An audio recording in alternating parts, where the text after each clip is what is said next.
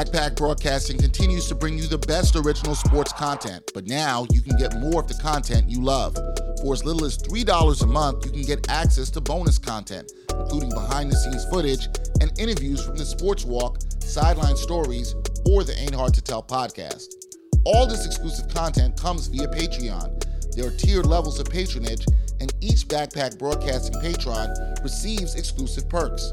Your support helps Backpack Broadcasting create more of the original content that you love. Visit Backpack Broadcasting's Patreon page and become a patron today.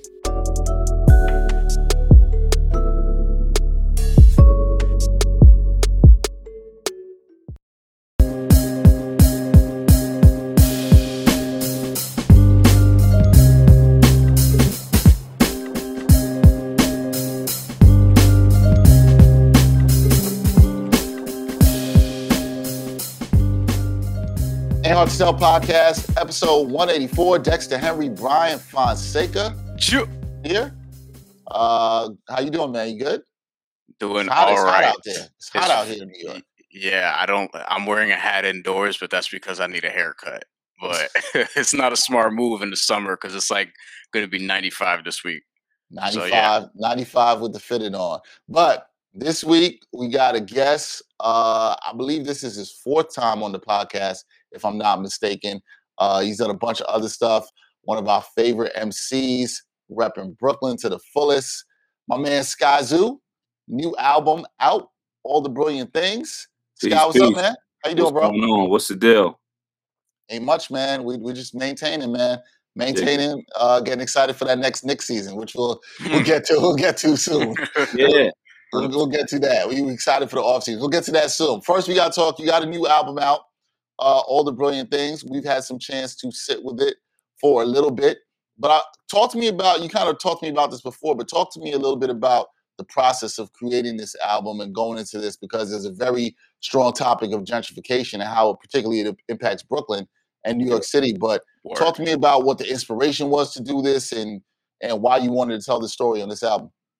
yeah. I was inspired just from uh, just kind of being fed up, walking around the neighborhood, walking around the city, and seeing things change so much. And you know, between gentrification and then cultural appropriation, which is another topic all over the album, it, it kind of plays like 50-50 or 60-40 as far as the wh- what the concept of the album is, and then the two go hand in hand. So it becomes one concept within the two. Um, it came from just kind of being fed up. You know, you just you living in the neighborhood, you moving around, and things are just so different. And and yeah, I kind of was over it. You know, I've been over it for a while, and it just got to a boiling point. You know, it wasn't really a specific moment. It kind of was slowly but surely building up. You know, you see a boulder, and you know, you, you hammer away at it, you chip away, like you pick at it, like boom, boom. You know, little by little, they're just picking away at us, man. And and I got to that point where I was like, all right, that's it. So you know, I just wanted to speak on it and give people some background, give people some heads up to it. And a lot of people in the neighborhood, a lot of people in the hood and all that don't they don't really get it. They don't understand it. They think, you know, oh, there's nothing we can do about it. Oh, we, we live here, it is what it is. Oh, it's not as bad as we think. Uh, you know, so this is giving them information and, and, and stirring up conversation and dialogue and, you know, things of that nature where now you can be more educated on what's going on and you can figure out how you want to move from there. What both of us being Brooklynites, um, and even Bryan, he lives in Ridgewood, Queens, bordering, you know, Bushwick, so he's kind of seen it too. Could you explain for people some of the things you've seen over the years? It's not just seeing white folks there, right, Sky? And- right. and- it's, and- not, yeah, it's, it's not, it's not about that. Yeah. I, I think I know where you're going. I, I ain't trying, you know, no, no, no, it's all good. um yeah it's just you know when neighborhoods change and they don't include the people who were there before the change you know Mm. um you have situations where mom and pop businesses get closed down because of condos being built. You have situations where businesses that used to serve the community whether they would hire you know teenagers to work there whether they gave back gave back you know summer programs or you know uh lunch in the summer free lunch or you know whether they donated you know within the community or whatever it is all that stuff goes away for a yoga studio and and a condo a high rise building with you know with a doorman out front and you know the supermarket that served the neighborhood for 50 60 years has now become somewhat of a whole foods you know a, a- knockoff Mhm. whole foods one of one type spot and none of those things serve the community they're not things that the community can afford or understand or know what they're about And that's what it really comes down to. I've seen barbershops closed that have been there forever. I've seen, you know, mom and pop stores. I've seen, you know, food spots that just turn into stuff that the neighborhood doesn't understand, doesn't need, doesn't want, and can't benefit from, and it doesn't service the neighborhood, you know. And then you have the people that move in that look at the people that used to be there as if we're not going to be here longer. So we walk by each other, walking dogs, crossing paths, and it's like I don't got to acknowledge you. You're not going to be here in a year or two, and that's sad, you know. So those are the things that that all you know that that all play into it. It's not it, it's not really about a race thing because you know it is on the surface, but it's mm-hmm. not. You know, it's not about that. There's a lot of people who don't look like us on the screen who move into the neighborhood who are awesome. You know, I know a bunch of them next door neighbors that super cool. You know, downstairs, the guy downstairs, the dude next door, the lady upstairs super cool, you know, man cool. They don't come in the neighborhood trying to change it. They come in the neighborhood enjoying what brought them there in the first place. And that's all we ask, you know, come on in and join in with us, but don't try to change the menu once you walk into the restaurant, knowing what type of restaurant it was when you got there. You know, Fact, facts. I mean, you you talked about this all over the album, so my question will probably my question is already answered to some degree, but what I will ask is like, do you see a way that New York City can come back to where it was previously, or something close to that, or are they, or is the city like too far gone with the high rises, with getting the mom and pop shops up, uh, pop shops out, excuse me, and things yeah. of that nature? Are they too far gone to like get back to where it was? It seems a little too far gone because a lot of it is about, you know, when it comes to gentrification, it's about money, it's about the economical side of it the first thing would be trying to buy back the neighborhood. Well, who has three million for a brownstone out the blue? Who has, you know what I mean? Like, who, who can do these things and jump in front of these developers and put a firm together and start up something to buy it back and, and jump in front of that? You know, like that's incredibly hard to do. You know, it's about what we do have, making the most of it, and you know, knowing who's coming in the neighborhood and really educating the people that are coming into the neighborhood to say, okay, we can't afford what it takes to keep y'all out but why don't y'all understand why it's important for things to kind of stay the same as we want? You know, it's not about the crime. Nobody wants crime. It's not, well, this neighborhood used to be awful and you just wanted to stay awful. Not at all. I'd be a fool to say that. What it is, is how do we clean up the neighborhood while keeping the soul and the culture of the neighborhood intact? That's mm. what it really comes down to. It's not about, you know, it used to be a shootout here every day. We got to keep that. That's that's ignorant. that, that's ridiculously right. ignorant, you know. And anybody who gets that from this is an imbecile. You know, um, it's about how do we clean up the neighborhood because the people who live through all those shootouts deserve for the neighborhood to be clean, deserve for the neighborhood to be peaceful, deserve for the block party to not get shut down because somebody was popping off. How do we do that and keep everybody here who deserves it and have other people move in and join in with us? That's what it comes down to. And the first step is educating everybody. And that's why this record is extremely important. I think one of the things, Sky, you were trying to educate people on, maybe if they're coming in, they're not from Brooklyn, they're not from Bed-Stuy, not from Flatbush, uh, like me, but coming in and saying that, hey, there are things that are brilliant in in our spaces that you can enjoy without trying to push push that away. What what yeah. has been sort of the reception that you've heard from people on the album, where you're also highlighting the things that make our neighborhoods beautiful? It's been amazing. You know, it's been 100% a landslide. You know, everybody's been going crazy for it. People who look like us, people who don't look like us, people who you would think I'm talking about, like the people who that looks like somebody who the, subject of this is about, and you know, they're loving it. Like it, has been insane, man. Um, I'm blessed to say every time I drop a record, the response is through the roof. Every time I drop a record, the response is crazy. People are losing their minds, and, and that's a that's not a flex, man. That's a blessing, you know. But this one, this one has been that times ten. You know, it's really, really, really been a different ball game on this, and I'm just proud that it connected. You know, for people to get it like that means it connected. Yeah, you can see it connected with people. And look, you even talked about we talked about people. There's so many times on the album, you, I was laughing because you kept bringing up uh, PBRs and you know pe- people drinking that and the sort of the that culture coming outside yeah. and bringing it into the. It was a great I would say metaphor because it's real, right? Like these are the right. kinds of things you're now seeing sold in bodegas, these certain kinds of beers that you might not have seen before, and it kind of in- infiltrates the, the, the culture. Do right. you think that because your album, I think, is putting an awareness, as you said, out there, right? Do you mm-hmm. do you hope that people take from that and then are inspired to sort of protect their neighborhoods, grow their neighborhoods, amplify their voices in that way, the way you have on this record? Hundred percent. You know, a big part of gentrification is that it gets so cheap to buy the neighborhoods because the neighborhoods are so bad mm. that it gets so cheap to buy it. If I could buy this pair of Jordans for fifty dollars and flip them on Goat for five hundred, why wouldn't I? You know, so we're letting the neighborhood turn into a fifty dollar pair of Jordans when it's a two hundred dollar pair of Jordans retail. We're letting the neighborhood turn into a fifty dollar pair that somebody could come in, yo, let me drop fifty bones real quick, boom, boom. I'm gonna mm. flip this for five, six hundred dollars on gold and be straight.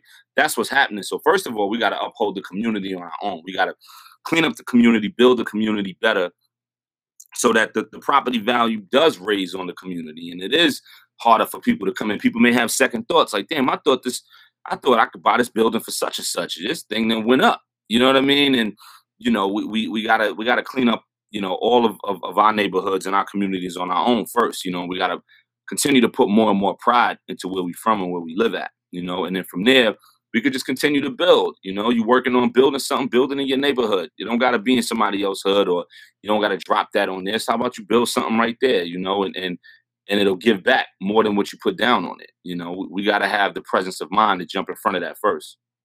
Facts. Now, this was one you told me that uh, you know, you spent a lot of time you sat with in terms of the writing process of, yeah. of this album. So, in terms of the writing process, everything, what are, what are some of your favorite tracks that you recorded? What track means the most to you out of, on this oh, project? Man.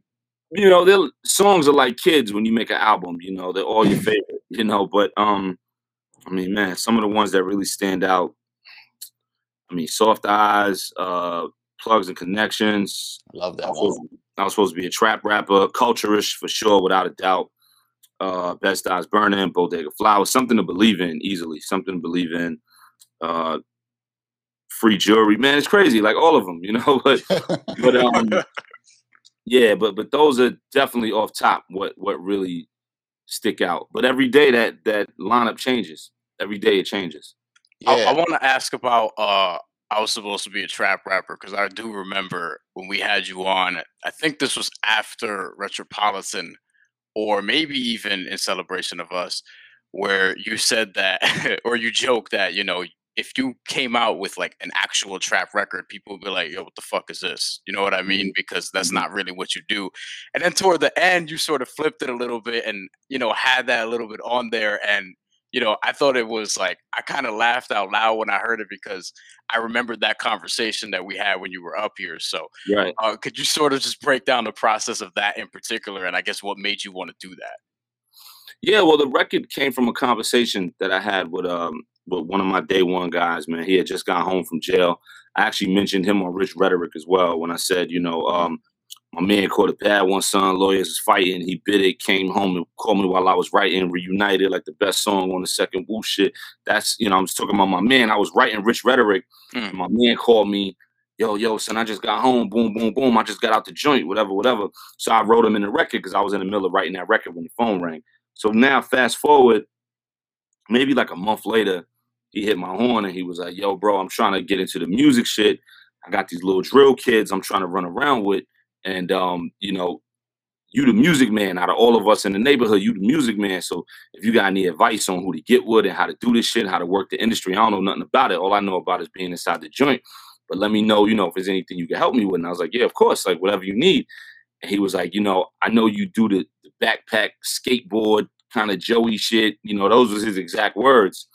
and I was like, bro, I never made a skateboard record in my life. and, you know, and, and, and, we laughed, and he was like, nah, nah, nah. I'm just saying, like, you know, you do the more traditional, real hip hop shit, and I know I'm trying to fuck with the the drill mainstream shit, you know, the shit that these kids is on. But and I, I, knew what he was trying to say, so I wasn't offended at all. It made me laugh. Um, I knew what he was trying to say. What he was trying to say was, you're more of a traditional underground rapper and I'm trying to do this this drill kind of typical mainstream shit mm. to paper and whatever, whatever. And it just made me think people would never think that this guy is one of my closest friends. When they listen to my music and they think Dilla and they think, you know, uh whatever, you know what I mean? All that great stuff, you know, that that that we that we thrive off of and that my career has been kind of side by side with when you name artists who are in my kind of circle. And you wouldn't think somebody like this is one of my closest friends that I grew up with and I was running around with and I was kind of in that circle and in that mix with, you know. Um, So I, it made me come up with this idea. Like that's where the concept of the actual song Mm. was, and it's as blatant as the title. I was supposed to be a trap rapper. If you look at the guys I grew up with, the world I grew up in, the neighborhood I was in, the stuff I saw, stuff that I mean, I used to be in my man crib. I'm playing NBA Live, and he's chopping up rocks, and we 15. You know what I Mm. mean? So Mm. like, those guys don't go out, go on to make, you know, to do shows at Blue Note and make records with jazz bands. Yeah. those guys don't do that. Those guys make records that represent the world they was in when they was sitting there playing live and their man was chopping up. Like, right.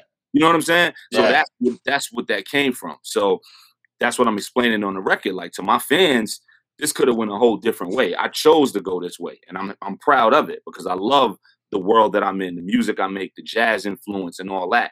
This could have went a whole nother way if I stuck to the world that I'm from, you know, and Yeah. that's what the record's about. And then at the end, I did the record, I did the first part of the record, and I was done with it. And I said to myself, man, if I say this, people are gonna be like, "Word, you supposed to be a trap rapper? Bullshit." So I had to show them. You know what I mean? I had to show them. But that's why I made a trap record at the end. Ah, So I Yeah. called my man Sam Illy and I was like, yo, you got some trap shit? Like he does a whole bunch of different shit. He did Everybody's Fine. He did um Short Money on Peddler Themes. You know, he Peddler did a Themes, yeah. Mm. so his sound isn't really known for being trap, but he does everything and he messes around with everything. And I was like, yo, you got some trap shit? And he was like, yeah, I got a couple. Let me send you something. And he sent me a couple joints and I picked that one and I wrote it on the spot. It was like three in the morning. You know, I, I record in the crib. So it was three in the morning. I'm down here in the basement and I just pulled it up. I wrote that shit in like 10 minutes and I just, boom, I just recorded it and was done with it. And I was like, yeah, this is great. You know, I wanted it to be kind of typical and ignorant in a trap sense, but then I also wanted it to be witty and lyrical and you know and still have entendres you know what i'm saying? Like like there's a part nobody really catches it. And i said um paper made like the boat coming dot done like plug. Thank god how the snow coming. Thank god how the stove jumping. Name another tag team that could stand still but show run it. What i'm saying there like name another tag team that could get better with this with this coke shit. I'm talking about me and god because i just said thank Mhm. god the snow coming thank god how the stove jumping name another tag team that can stand still but show run it. See, so I'm like, thank name another two people, me and God, who could get more busy with this coke. Who Oh. would say that? Like, Right. that's the Right. most ignorant, blasphemous shit ever. You know what I'm saying? Like, right. who would say that? You know what I mean? So that's why that's why I said that. You know what I mean? Like, because when you think about trap, first of all, I like trap. I'm not, you know, I, I- Yeah. I like trap. And, you know, some of it is really, really great. I think Migos is super dope. Like, I think Migos is awesome. Um, I think Lil Baby is great. Uh, who else? I think um, what's son name? Oh man, oh man, I forget son name. He got the joint. Oh man, I don't listen to trap every day, so I'm not as you know what I mean. As I'm, into yeah, yeah. yeah. Yeah. one of them kid- oh, what's that record? Where are you man? from? Do you know? Do you know where he's from, more or less? Somewhere down south. um, he, he, he used to he used to be with he used to be with Megan. He used to be with Megan. The baby? Nah, um, some before that used to be with He Megan. with Megan. Uzi? Nah, I don't think Uzi was with Megan. Um, Nah. what's Nah. son? Tennessee. Tennessee. Dang, I don't know, but but he got a dope joint. He got a, he got a real dope joint that's always on uh, Hip Hop Nation and all that now. But anyway, long story short, um, I'm trying to think who's I a like rapper from that. I, I like some of that stuff. You know what I mean? Um, yeah. but you know, so I think a lot of it is really a lot of trap is like really blatant. Like, yo, that's so outlandish. How could you say that? You know what I mean? So I wanted to have moments in there. So I'm saying, name another tag team better than me and God getting busy with this coke. Like that's nuts. You know what I mean? So the shit like that. So I still wanted to have double entendres and and all that type of stuff that you got to catch, but still make it trap and still make it all that. Yes, my man just wrote in the chat, money bag, yo. That's exactly That, what that was it. Money he bag. got, he Yo. got a Got real it. he got a real dope joint running around right now. Forgot the name of it, but he got a real dope joint. It's always on hip hop. Oh, Nation. I'm forgetting the name of the joint because somebody played it for me the other day. It was actually my man's. We was we was out somewhere. He played it for me literally a couple days ago, and it was Yeah. like I was feeling it. It was a dope joint too. Yeah, he got a real dope joint. So like, you what know, he- he's, he's talking about how he don't like nobody and he likes to be by himself. That kind Yeah, of vibes yeah, on yeah, yeah, yeah. yeah. I That's feel yeah. that's the joint. Shit.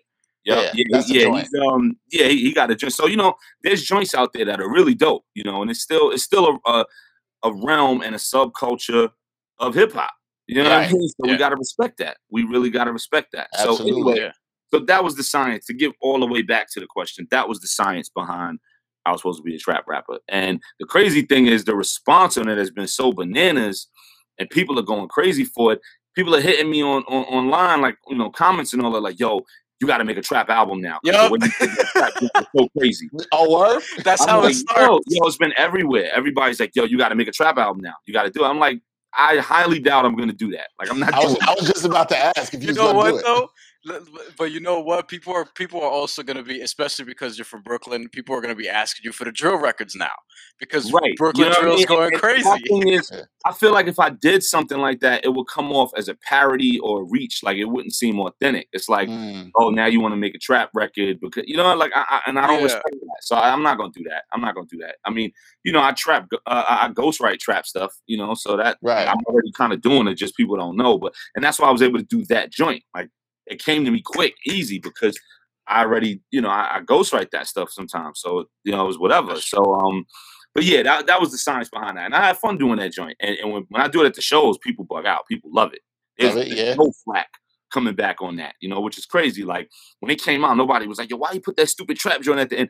Nah, everybody's like, yo, that record is crazy. Yo, the way it flipped at the end and he did the trap and he killed it. Like people love it. Yeah, it was Well, dope. it- It, it was dope because I didn't expect it too. Like I didn't Right. expect to do it either. That's why I liked it. Yeah, go I ahead, gonna, I was gonna say because it's it stands out because it's it, the sound is more unique to like anything else on the album, pretty much. There's, a, there's actually another joint, Sky, I wanted to ask you about, Culturish, which Mhm. right now might be my favorite, but with a Skyzoo album, that always changes. you know, And after a few beauty of listens it. here. That, that's the beauty of it, bro. Right. So right, but Culturish, like, what was the process behind that? Because I think in terms of just the rapping, the bars, just the verses, like those were the ones that stuck out to me the most. That I, you know, was replaying over and over, catching Yeah. lines here and there, and that sort of resonate with me in a specific way.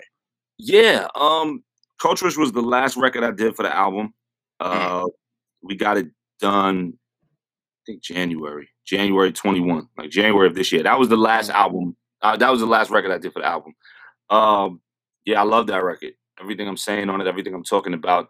There's cultural appropriation stuff all over the album, but that one is obviously the most blatant. Like that is Right. literally called Culturish. So that's the one where I'm really going for it. I'm really gunning for their head on that one. You know, Supreme sold for two Billy. Looked at my closet like they should split that with me. For every collab T sold for 250 and every face adorned on it resembling me. You know what I mean? Like Mhm. out the gate, the first four bars. I'm like, this is the problem. Because if that if it was a clothing line owned by somebody that looked like you and I, would we be able to resell that shirt for 250 with our face on it? Could we could we call up one of these rappers or entertainers or ball players and say, yo, we doing a shoot. We want to put your face on the shirt and we're gonna sling that. Mhm. Would they be with it or would it be nah? Well, I got my own clothing line, so nah, not really. But they do it for them. You know what I mean? Like, Mhm. and I got Wow Supreme. You know, I, that's why I, I threw myself in it. Looked at my closet like they should split that with me. I'm pointing the finger at myself. Like I opened the closet, I got all kind of Supreme. You know what I mean? So I'm like, well, damn, what am- what am I doing? You know, like Mm. what's up? Like I'm I'm no better than who I'm getting ready to talk about. And that's the the that's the start of the record. So that's the beauty of it, you know, and it just breaks it all down. That's that's one of my favorite records on the album. Yeah, it's it's it's a strong, strong moment. I gotta I gotta thank you, um, Sky, because you uh my, one of my favorite joints. I just think it's it's sonically why I love it. It's something to believe in. And Mhm. you know, I, I love the Roy Ayers sample. Anytime somebody who did the production on that, on something to believe Oh, in. that was my man Mirk. Yo, shout out to him because I love I love what he did with the sample and how he flipped it. Anybody touching the everybody loves the sunshine sample. I just love it. And I, Raheem on the hook is dope too. Yeah. Um, I, I really like that. You always want to bring back your jazz influences. I know you love Roy Ayers too, the way I do uh, as as well. Like how how important is it you to always still to continue to have that sound on these projects? You know, you talked about it's always been a big part of you, but you've always been pushing it forward and having your producers just you know flip these samples really well, these jazz samples. Just how important is that to you to continue that sound? It's extremely important. Uh, one, I love jazz. You know, it's a part of my DNA at this point. I love jazz. I listen to more jazz than hip hop. And two, it's part of it's my sound. You know, when you think about Tribe Called Quest, they have a sound. When you think Mhm. about uh who could we name? Moneybagg Yo, he has a sound. You know, when you think about Future and Migos, they have a sound. When you think about uh you know, Griselda, they have a sound, you know. Skyzoo has a sound, and that's a part of it. The jazz elements, not jazz in the sense of jazz with soft drums and all that type of stuff. Nah, my sound is jazz loops or jazz feels with hard, dirty corner store drums, mid tempo, nothing crazy slow, nothing drumless, mid tempo, breakbeat stuff with jazz stuff. But then you, you can add some 808s for a, a, a current, you know, 2021 feel and then adding the live instrumentation on top of that. So you got the break beats, you got the jazz sample, you got live jazz instrumentation to enhance it, and then you got 808s all put together. That's the Skyzoo sound. You yeah, I, I, love it. I know, I know you just dropped this one. I know you're always thinking ahead. Have you thought about what your next project is, or what you might want to talk about? Has that even entered your not mind at, at this point? Honestly, not at all. Um, I'm just so in the moment with this one. Yeah, you know, I worked on this album for a year and a half it was off and on. I wasn't writing and recording every day for a year and a half, you know. Uh, but it was August 2019 up until January 2021. So not at all. You know, it'll hit me at some point, but yeah. right now I'm just running around. I'm on Zoom five times a day. you know what I mean? Like I'm, I'm, doing these like five, ten times a day. Literally, I'm I'm kind of zoomed out, but it's all good. I, you know, it's love, man. I appreciate anybody who want to zoom with me. So you know, um, I'm on Zoom all day. You know, the show game is picking back up because COVID is, you know, we're start slowly starting to get back to some sort of normalcy. So you got that element. Um, I'm busy, you know, with the family. you know what I mean? So of course, I haven't really thought about the next uh the next record. You know, I'm waiting to see what the Knicks gonna do with these trades. That takes up 40% of my day. So, you know, I haven't really thought about another album yet. You know what I mean? Nah, I, I hear you. Before before we get to that too, one of the things on the album, I believe this was on, I believe it's on the last track. You talked about how you considered retirement, and you talked yeah. to you talked to Phonte uh, mm-hmm. about this, and like how how real was that for you to point where you're like, I'm gonna leave this this rap game behind and move on to to whatever else you you want to do it was super, super real. You know, um, I was just sitting back for a while, contemplating things, and like, you know, I, I've done a lot. I have a career, I have a catalog, I have a legacy. I've seen the world 20 times over, multiple passports. I bought my house, multiple cars, money in the bank. My kid's room looks like Toys R Us, all off music. You know? all off music. And that and that's not a flex, that's a blessing, you know, all off music. If I left right now, am I happy with what I've achieved. And I was like, yeah, I am. And then I thought about the things that would say, okay, well, if you're happy with what you've achieved, you would leave. Now, why? What are the things that you don't like that make you want to leave? Are you just tired? Do you not have it no more? No, I still got it. You know, the, the pen is flying, as you can hear on the album, and mm. You know, freestyles and little things I've been doing. I mean, I put up a verse a couple days ago on the gram. I just I was at my man Bishop Lamont house, and he was like, "Yo, Sky, yo, you know, working on some, some some music, man. Let me get a verse. And I was like, yeah. And I just wrote a verse on the spot at his house in 20 minutes. People losing it. Like, so the pen is still flying. I say that to say the pen is still flying. So it wasn't that. I always said if I couldn't rhyme no more, like if I write and it take too long to come out and I don't like what comes out, and everybody has uh kind of, you know, little funks, you know, writer's block. Everybody, I don't care who you are. You mm-hmm. can be. Jay Z, Nas. I don't care who you are. Everybody has a writer's block at some point. Facts. We're human beings. It is what it is. But if that writing block, if, if that writer's block turns out to be a month, you know, writer's block could be a week, maybe two. If that writer's block turns out to be a month or two, that's when it's like, yo, it might be over. You know, so that wasn't happening, thank God. You know what I mean? So it wasn't like I was in a funk writing wise or anything. It just was like the industry and looking at things and the way the way the game is played and things I was over. You know, since mm. I've become a dad, I've been less and less industry. I'm, let me let me re, let me rephrase that. I've never been industry. Let me rephrase that. Since becoming a dad, I've cared less about running around in the industry. That's mm. the way I rephrase it. I've never been the industry type, but I knew okay, you got to go to this event, you got to go to that event, you got to make sure you got connections with this liquor company, make sure you got connections with this clothing line, make sure you got connections with these DJs. Yo, since my son was born, I don't care about none of that. You know what I mean? Mm. Like and every day that goes by, the less and less I care about it. I really just care about making this music, recording it, putting it out, and turning on Daniel Tiger for this kid. That's it. You know what I'm saying? that's really no, it. I, I, I, can, I can, I dig that, and I can that's relate really to that. It, yeah. You know what I'm saying? Like, cause yeah. that's what my life consists of. Like, you know, honest kids juice boxes and like, you know what I mean? And you know, uh, my kid loves Nature Valley almond butter bars. He's like running through them like water. Like that's mm. the stuff that concerns me now. Like I don't care about going to this event or you know, yo, I got to make sure I got somebody at so and so so they can send me a box. I don't care about none of that. Right, you know, it's right. cool. I used to get all kind of sneakers. I used to show up to the crib, it'd be 10 pairs of Jordans in a box. You know what I mean? Like for years. You know, I used to get all kind of clothes, you know, call so and so clothing line or email them or go to their office and get bags. You know what I mean? Or I'm going to go on tour. Heads to send me boxes of clothes. And that stuff is great. Like it's a blessing. But a lot of people like they push for that, like that stuff defines them. Like, damn, I don't mm. have no connection with so and so. I'm not popping. Nah, man, you popping if, if the music you making is touching people and you making an impact and you providing for your family off that. You popping. You know Word. what I mean? Like Word. other stuff is whatever. But we got we got kids out here thinking they're not popping because they can't call Supreme and get a box.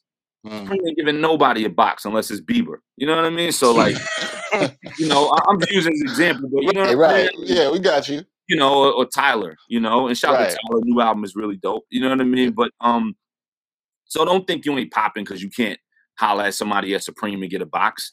No, you're not popping if your music isn't touching people and you can't make money off your music. Anybody, and this for people watching who are up and coming artists, up and coming MCs or whatever. Everybody, yo, my, yo, my, my joint is streaming, my numbers, boom, boom, boom. Listen, man, you know how easy it is to give away something for free? Word. Ridiculous. Word. Easy. If you can make money off your art, then you popping. If you can go out there and sell vinyl, sell CDs, and okay, CDs is dead sell Apple Music, uh, you know, downloads. Anybody will stream your joint. I'm already paying nine ninety nine a month. Oh, I'm, let me add your joint. I added it. I don't like it. Let me get rid of it. But it, you can't. If you buy somebody album for ten dollars on iTunes, you can't give. You can't call iTunes or hit iTunes and get a refund for that. Right. You know what I mean? Like, right. You go to Urban Outfitters and buy the vinyl, or you go to Amoeba or one of these record stores and buy the vinyl, rough trade or whatever, you can't you know, buy the vinyl, take it home, listen to it for a week, and take it back. Yo, I ain't like this. Let me get it back. But you could add somebody record on your stream, your Apple Music, your Spotify, your Tidal, and then you don't like it, get rid of it. Yeah, I ain't really like this. Let me get rid of it. So it's nothing to give somebody something for free. Yeah. Nothing. Prove that you can make some money off your shit. That's when you pop it. So uh, they like, like none of that stuff mean nothing, man. Like you know, so long. I feel like I went on a, on a rant. That's, fine, bro. Going back to the question, just the way the game is played, I just kind of over it. And I was like, man, I'm over this, man. I don't know if I want to do this no more. I love making music. I love creating. It's the stuff that happens when you get out of the booth that I'm I'm just not really into no more. You know, I don't want to play the game no more. But then something said Tay. I don't know what it was. And me and Tay are real cool. We don't talk every day, but yeah. we're real cool. That's my man. You know, he was one of the first ones when I was going to North Carolina in 2005, 2006 you know, he was there. You know what I mean? Justice League, ninth, and all that stuff. Obviously, he was a part of that. And we've always been really, really cool. Something said call Tay. And I called him. Yeah, I texted him, yo, you free? Yeah, yeah, I'm free, bro. What up? Gave him a call and we talked for like three hours, just about mad random stuff. You know, it wasn't all about that. It was how's your family? How's this? How's that? Yo, the new album, this, that, you know, all that type of stuff. And we were just chit-chatting for three hours damn near. And um, you know, and I brought it up. I was like, yo, man, I think I might tap out of this soon. And then he just, you know, he just gave me some good advice, like you heard on the album. He was like, yo, if you want to do it, let it be because you want to do it, not because of the game or somebody pushing you out. You know what I mm-hmm. mean? Like you go on your terms. Whenever you're ready, go on your terms. Terms. And and that was it. That was the advice. You know, it was like, don't don't let these motherfuckers tell you when to go. You go when you're ready. And I slept on it and I was like, you got a point. You know what I mean? And and and that as you heard on the record. What's up, listeners and supporters of the Ain't Hard to Tell podcast? We need some help from you, and it won't take up too much of your time. As we grow, we always want to hear your feedback, so take a minute or two to fill out a short anonymous survey. The survey link is right in the episode notes for this podcast. It's easy and takes less than five minutes. As always, we thank you for your continued support. It was just Friday, it was the 25th anniversary of, you know, one of our favorite albums, Reasonable Doubt. Yeah. Um, that's an album. B and I were talking about this before we got on here, and you, yeah. you probably remember. You remember when this dropped in in '96. Mm-hmm. Some people would. I don't know about you. I remember I was one of the people up on Jay early. I remember mm-hmm. a lot of friends around me were up on him late. I remember eighth grade. I'm, I got the Reasonable Doubt CD. People weren't really bumping it like that. Yeah. I know that album means a lot to you too. Could, could you talk about what it means to to you and Yeah. how it still resonate? How does it still resonate for you 25 years later? Oh man, you know, I um I was one of the ones, I don't want to say I got on it late. I got on it when it was out, you know. Um Jay came out and then a week later Nas came out. Yep, with, it was uh, written. was written. It was Yep. written. A week later. And Nas was stupid popping. You know what I mean? Like Jay was indie, he was on priority. Uh he was on the radio a little bit in New York, but that was kind of it. Nas was stupid popping. Columbia opened up the bag. He had the single with Lauryn Hill. I say all that to say, if we being honest, everybody was on Nas. Everybody was on It Was Written. You Oh what I yeah, mean? no, no, no doubt. I had copped it was written before. Yeah, no doubt. Right. If you was in New York, if you was in New York, you was on Jay because the streets and he was being from New York. But Nas was everywhere because he was on a major. That's Yep. the difference between indie and major, you know. And as somebody who's been indie their whole life, I know what it is. Everybody was on Nas, you know. So and it was a week later, so that's why the album kind of got lost in the shuffle as far as the commercial side of it. But obviously, from the creative side and just how great the album is, I mean, the album is absolutely fantastic. You know, it's absolutely fantastic.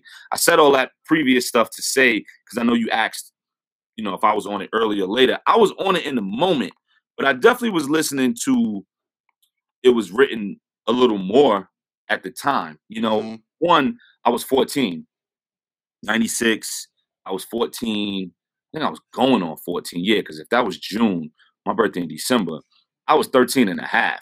You know what I Mm. mean? So, like, I understood it, but I didn't understand it because that was life. I was 13. You know what I mean? Like that. I wasn't out there, you know, meeting with Poppy and all that like that. I I mean, like, you know, so I understood it, but it wasn't for me to really, really, really understand because I was 13, you know, so 13 and a half, whatever.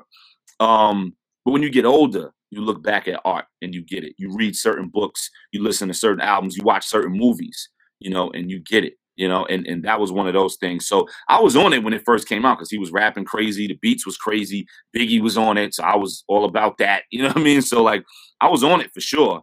But um I was I was I was on it was written more at the time. But I think within a couple months, I think by the time I got into high school, which was a couple months later, I really continued to just delve into that album. And that's when Yeah. just like, yo, this is out of control. You know, because again, I got all the lyricism, I got all that, but I couldn't relate to all those stories, nor was I supposed to. I was 13. I wasn't supposed to relate to him talking about the evils between slinging to somebody and being addicted to the money the same way the fiend is addicted to the rocks. Yep. And But I wasn't supposed to get that. What I Yeah. mean? I'm a kid. So, but my pops was all over it. My pops, being a guy, even though he was a jazz head, being a guy who was from the street and in the street, my pops was all over it. Like I remember he bought the maxi single, The Dead Presidents, like right away. You know what I Mm. mean? Mm. my pops was all over reasonable doubt um still is still bumps it all the time goes to the gym and plays the evils and all that stuff so What's your What's your favorite track? What's your favorite track on that album? regrets Mine too. Mine too. yeah regrets, Regrets has always been my favorite track. Yeah, Regrets has always been that. I mean, and that's a, that's an example, Sky, of a story that like just the regrets that Jay had, and he's talking about being in the streets and the life and everything, didn't hit me the same way when I was 13. that's what i'm saying it wasn't supposed to hit us we was Yeah, you was in the eighth grade you know what i mean like yeah, uh, yeah june so that was um that was right around eighth grade graduation so yeah we the same Yeah. age yeah. yeah. We said, You know what I mean? yeah, So, like, what we wasn't supposed to get that like that. We Nah. got what was on the radio. So, you know, the joint with Foxy, you know, ain't no, of course we got that. You know, we was all over that. The girls was into that. Um, you know, their presidents was on the radio. feeling it. Finest was on the radio and we was loving that. So, you know, we was in we was into it because of those things. And we was like, yeah, we got to get the Jay joint. But then when Nas dropped, we was already familiar with Nas because of Illmatic. I had already had Illmatic memorized by heart for the past two years at that point. Same. Same. it was written drop. It was like, yo, fake thug, no love. You get the slug, Yeah. CB4 gusto. And it was like, yo, yo, yo, hold up. Like, you know what I mean? Like, he was mind on that. And, and I got every record. And I was like, yo, this guy just did a record about a gun and blah, blah, blah, blah. Like, so it was just like, yo, what are we, what are we doing? Like, you know what I mean? So, um, but no, just to bring it back to reasonable doubt. Nah, man, reasonable doubt is is is artwork. It is absolutely a classic. There's nothing I can say about it that people don't know and hasn't already been said, but I'll still say it. You know, it's absolutely wonderful. It's why I went and redid it. and and paid my homage to it. And um, yeah, it's a, a beautiful, beautiful piece. You know, Facts. it's and it's also like I mean, that's something that at least for people that I know, because I was really young when Reasonable Doubt came out, so I didn't get onto it way later. I know my brother, my older brother, was listening to it uh, around that time because he was sort of one of these early Jay fans who right. liked his freestyles and shit like that when right. he was rapping fast and the Big L features and things like that. Mm-hmm. But most people I know didn't really like go back to that album. They said until like 2001 when the Blueprint right. came out. And right. that was the year that Reasonable Doubt went platinum. Coincidentally, the year that Illmatic also went platinum uh, right. uh, because Stillmatic came out. Right. So I wanted to ask, like, do you have an album in your discography that a lot of people like go like hit you up about all these years later, like something very early on in your career that uh, I guess resonates with people now? It's so all of them, man. Like some people, some people got on board with a Dream Deferred, which was two albums mm. and four mixtapes later. Some people got on board on Retropolitan. You know, some mm. people hit the other day like, "Yo, the first time I heard you was Retropolitan," and I went crazy and I went back and, and listened to everything. yeah, that, that's ten years back. You know what I'm saying? So that's a lot of music. I drop every single year. Mm. You know what I mean? So you got to go get the easy truth. You got to get music for my friends. You got to get live from the tape deck. You got to get Dream Deferred. You got to get Great Debater. You got to get Older Reasonable Doubt. You got to get Barrel Brothers. It's a lot of shit. Like you know what I'm saying? Yeah. so, you know, so it's, it's all over the place, man. Like but that's the beauty of a catalog. That's the beauty of having a great catalog that stands the test of time. That you could do that. People could. It ain't no one joint. It's not like, yo, this is the one album you gotta go get. If nothing, nah. There's people that's like, yo, Easy Truth, yo, music for my friends, yo, in celebration of us, yo, all the brilliant things, yo, Retropolitan, yo, live from Ted, yo, a dream deferred. Like it's like, oh wow, okay, that's like going to a restaurant and everything on the menu. Yo, you got to try that, but then you got to try that too. But you know what? You got to try that. Yo, tomorrow we're gonna come back and then you're gonna try that. It's like, whoa, yeah. this restaurant is dope. Like, you know what I mean? Like, if you go to a restaurant and everybody tells you to order one thing, they got one dope thing. You go to a restaurant and they can recommend everything and say, yo, everything at this restaurant is great, no matter what you order. That's when you got a hell of a restaurant. And that's what mm. I've tried every album on, where every song is like a different dish. And then with my catalog, every album is like a different dish. And you're like, yo, you can pick up whatever you want. You're gonna love it.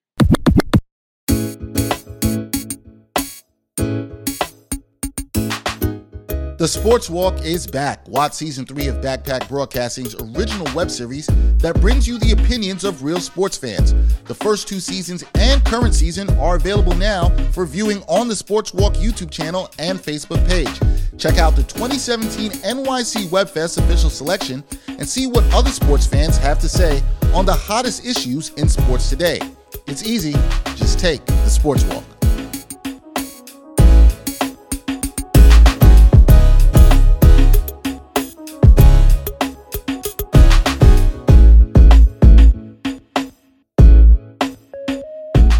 Know, we got to talk some Knicks. You know, we got to talk some basketball. You came on my show, the NBA Exchange. We talked about the Knicks, what what you'd like to possibly see them do this offseason. Uh, but that was a different time because they were still playing in the first round. Uh, right. Now that the season's over, um, we're settling a bit. The draft is coming up. Let's start with the draft first. The Knicks have picks 19 and 21.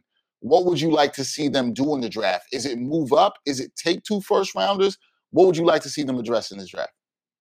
Taking two first rounders would be dope. I think there's two gaping holes um, in the starting lineup that they could fulfill with both of those first round picks or you could package all four of those picks, the two first round and the two second round, and move up for one stellar first round pick. Because the thing is, first of all, that's what's going to happen because they're not going to take four rookies at all. Mm-hmm. Um, if they did, it would be a stash in overseas type thing, and I don't think Leon is that kind of guy. I know like Phil would do that a lot in different regimes. I don't think Leon is that kind of guy. They're not taking four rookies. They can't even do it contractually. Like they're already maxed out on players you know, cap wise, like they got tons of cap room, but they got to use that a certain way. They're not taking four rookies. They will be moving up. Um, if they take two rookies, there's a lot of options, man. I really like Tre Mann.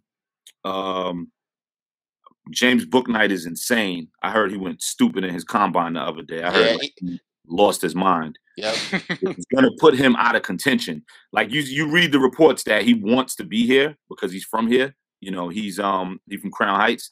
yep. and he, he made it clear to them. I read somewhere that he made it clear to them that he's from New York, and that was his way of saying I want to be here. You know what I mean? Like, uh, you know, him just being like, "Yo, you know I'm from New York, right? You know I'm from New York, right? But don't forget I'm from New York." You know what I mean? So like, you know, um, that would be fantastic. I like Moses Moody a lot. Um, I like Chris Duarte a lot. I think he's underrated, and I think he's going to go off because he's already older. People be afraid of older rookies. I'm not afraid of that because some of the greatest players ever in the greatest eras ever, like the 80s and the 90s, these guys mm-hmm. played four years of college, man. You know what I mean? Like Mike did three years, Tim Duncan did four years, you know, Barkley did three. Like these guys, they didn't leave after a year. So why are we afraid of kids coming out at 21? That's insane. Like 21 is a baby. Like that's insane. Yeah. You know what I mean? Like so looking at these guys 21, 22 years old like they, you know, senior citizens is really ignorant, you know? Um so, you know, I, I like Chris Duarte a lot. I think he could be he could do damage. Um they got to get a point and and they, and they got to get a sniper in the starting lineup. I think we might have talked about this before. They got to yeah. get a sniper in that starting lineup, man. That's that's what's holding them back. Now, whether it's at the two and they move RJ up to the three, or they leave him at the two and they get a three who's a sniper, Corey Kispert or something like that. They got to get a sniper in that starting lineup. Or if it's through the free agency or the trade, somebody in that starting lineup got to be a 40% three point shooter without a doubt. If you it's know? a guy, if it's if it's like a Kispert or a Bouknight, like you said, who's shown out at his workouts, I think mm-hmm. our producer Greg said 19 straight made threes. Yeah, he's. I've seen projections where he could be late lottery if if I if you knew that you could go get him late lottery in the Knicks, are you taking your two picks and moving up to go get him? Yeah, because I don't think he drops that low. I think especially yeah. after the combine, I don't think he drops. I think he's going top ten. You think he's going top mm. ten? Yeah, I think he's going with that kind of workout, 19 straight. I think he's going top 10. And then you know you got your agents who's supposed to make sure everybody knows that and put turn the volume up on that, which is great, you know. So I think he's going top 10. At least definitely top 12. Like he he won't last. He he won't be there by 19 um, you'd have to move up. I think somebody like him, Moses Moody, there's got to be a way to use one of those first round picks and those other two picks to move up and then still keep the other first round pick. You know, if they could get a Tre Mann and a wing, I think they did great. If they because Tre Mann is vicious. If they could get somebody like Tre Mann and a Moses Moody or James Bouknight or uh, Chris Duarte there's a lot of guys. Um, I, I, think they'll be vicious, you know. So they, they got work to do, but they've been the master finesses so far, man. They they finesse the hell out of some things, man. Like they've proven they are the kings of finesse. So we'll see how this goes. Brock Aller and and and Leon and them West, they've been finessing some things for the past year. So we'll see how it goes, but they gotta get sniping that starting lineup. Yeah, well, that's at the point. Finesse everything for real.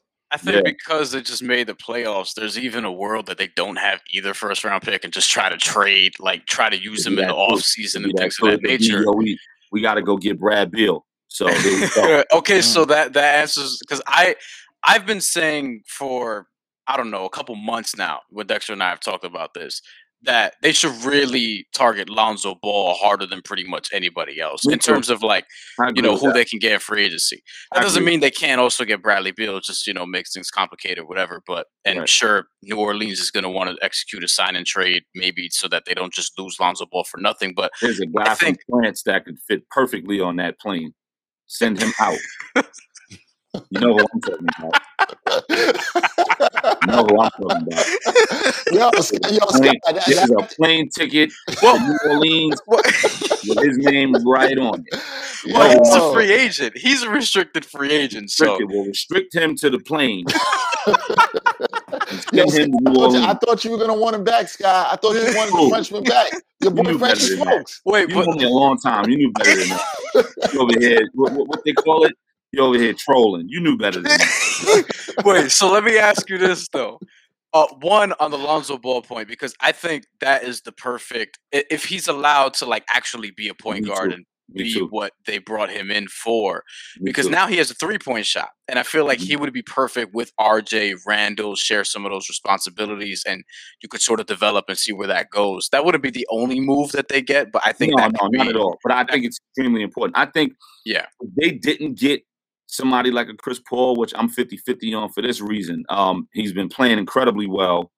He's been doing a million and one things. Um, I, I mean, out the West, I'm definitely pushing for them to go to the finals, you know, so for, for yeah. Phoenix to go to the finals. So he's been doing incredibly well. And having somebody like him train some point guards on the roster would be exponential. It would be crazy, you know, like it would be everything. At the same time, you're dealing with, okay, word is he's going to want three years. Well, he's already 36. So you're going to pay for 37, 38, 39. Mm. You're looking at when T Mac was on the Knicks. You're looking at you know, like when Jason Kidd was on it, like, you know what I mean? You're looking at those types of things and you gotta be careful putting that much money up, 33 or 35 mil a year, like for that at that age, you know, you're really paying for some serious IQ and intelligence and all that. Um, you got to be careful with that, you know. But he's incredible. He, has been doing incredible, and and man, it would it would be a dream come true. But is are you going to get Phoenix Chris Paul for three more years if you sign him? I don't know. So now, if you don't do that, who do you mm-hmm. get? Well, at that point, you know, I'm all about Lonzo. Lonzo's only like 23.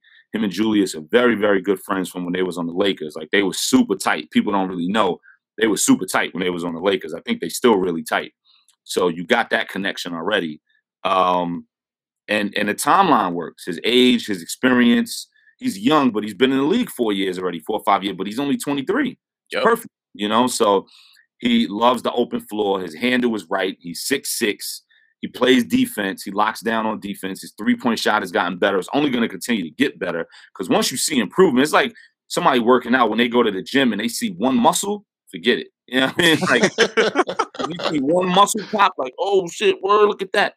You taking selfies and you back in the gym. That's all you right. do. You know what I'm saying? Like, yeah, I got this muscle though. You know what I mean? That's it. So you look at him he's seeing the improvement of shooting a thousand jumpers a day. Why would he not shoot another thousand every day? You know what I mean? Like, then he sees what his brother's doing and how his brother's taking over the world. And he's like, that's my little brother. I got to whip his ass. You know what I'm saying? Like, Word. and live in the gym. So I think it would be perfect. And being in a market like New York, being in the biggest market, it would be perfect. You know, um, I think he makes a ton of sense. And I think anybody saying otherwise doesn't really read the game. Now, it just depends on the money you're going to give him. You know, it really just depends on what you could work out. But I think he would be absolutely perfect for us.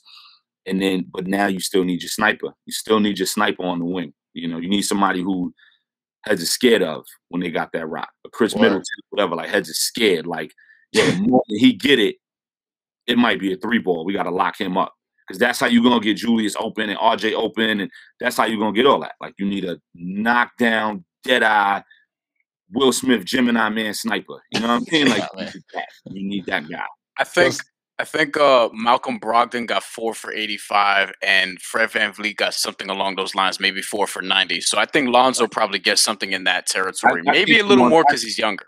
I think he wants 20 per at least. At least, yeah. which is yeah. crazy. Which is kind of crazy. You know what I mean? But it depends on how you work in the rest of that cap space out. 20 per, 20 for Lonzo might be a little wild, but at the same time, I get it. You know, I get it. And I think he would be worth it depending on the rest of the roster and how you flesh it out. Because the thing with building these rosters that a lot of people don't realize is you got to play up to what heads do and don't do. Like you look at, you know, when Allen Iverson was on the Sixers, the reason why they were so successful is because they knew what he could do and they knew what he couldn't do.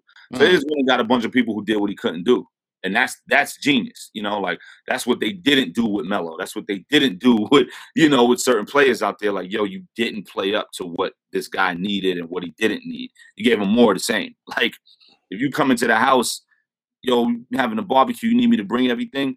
Well, yeah, I got a bunch of beers, so you know, don't bring that. And then you bring a 24 pack of Corona. Like, bro, I told you I had mad beers. Like, why'd you bring that? Like, that's exactly what heads are doing, which is stupid. So if they do it the opposite way and play up to what we don't have. Lonzo makes perfect sense. We don't have somebody in the open floor like him who thinks he's baby Jason Kidd and is just whipping passes everywhere. Like that's what heads need, you know? So I love it, man. I love it. So Scott, let me ask you this last thing before we get you up out of here. I know you got to get out of here, but um, what would be because this was, you know, 41 wins this year, pretty successful season. Nobody saw it coming. You and I spoke about that. Nobody no. really saw this coming at all what I know it's a long way to go and we don't know the moves they're going to make, but what are you looking for as a Knick fan in terms of next year and how successful that will be? Is there a number of wins? Is it advancing further in the playoffs? What does next year look like in terms of success as a Knick fan? I think playoff spot is the bare minimum because they've already done it. Anything less, you dropped off from last year. You know, mm. so um, playoff spot for sure. I want a roster that people are really afraid of. You know, this year was a Cinderella season, and it was a it was a surprise. Nobody saw it coming, and nobody really paid any attention to it until it was too late for people. And it was like, damn, they got the fourth seed. Oh shit, you know. But you want a roster that heads is afraid of. You want heads to see that and be like, yo, we got to play the Knicks tonight. Damn, all right, because that's how it was in um, what was that the 12 13? Yeah. 12, 13 season? Yeah, 12 13 season. Heads yep. was afraid of us. Heads was afraid of us. You go back to them tapes, them ESPN first takes and all that. we was the number two, we were the second seed in the East. Second seed. 54, 54 wins. Yeah, second seed in the East. Heads was afraid of us. Yeah, we got to play Knicks tomorrow. Ah, dang. That's what I want. I want uh, that. Like in the 90s and like the 12 13 season. Like heads being afraid of that roster, and rightfully so. Not just because it looked crazy on paper, but because know, we saw them play the first 15 games of the season. Them was going wild. They're going wild. They got Julius, they got Lonzo, they kept RJ, you know, they brought Derrick Rose back. And that's Beal somehow. I'm, I'm just making up things in the air like, yo, they got roster, they got Miles Turner, they got Frankie yeah, Smokes. Yeah, you know. No, don't have Frank. Don't, have Yo, man, they got of Frank. Yo, they got Russell like that. You know what I'm saying? right. No, no, no. I think I think that absolutely would be uh, a successful year, man. But you know, we're gonna pay attention through the off season. You know, we're gonna be connecting in touch uh, for sure. Uh, much blessings to you, your family, everything you're doing. For people who don't know, all the brilliant things out now. Go purchase that. You don't got to stream that. Go out purchase and really it. support Sky. Sky has always yeah. talked about that when Word he's come up. up here. So um, really support that Sky. Hopefully, you know, once you get back to doing some more shows, we connect, we see you again. But uh, much blessings to you, brother. Thank you for joining us once again on the pod. Yeah, man. Thank you for having me. And um, you know, keep it going, man. Much love. Yeah, much love. So for this episode 184 of the A Hotel Podcast, that's our guy Sky Zoo, Bryan Fonseca. I'm Dexter Henry. Until next time, y'all. Peace.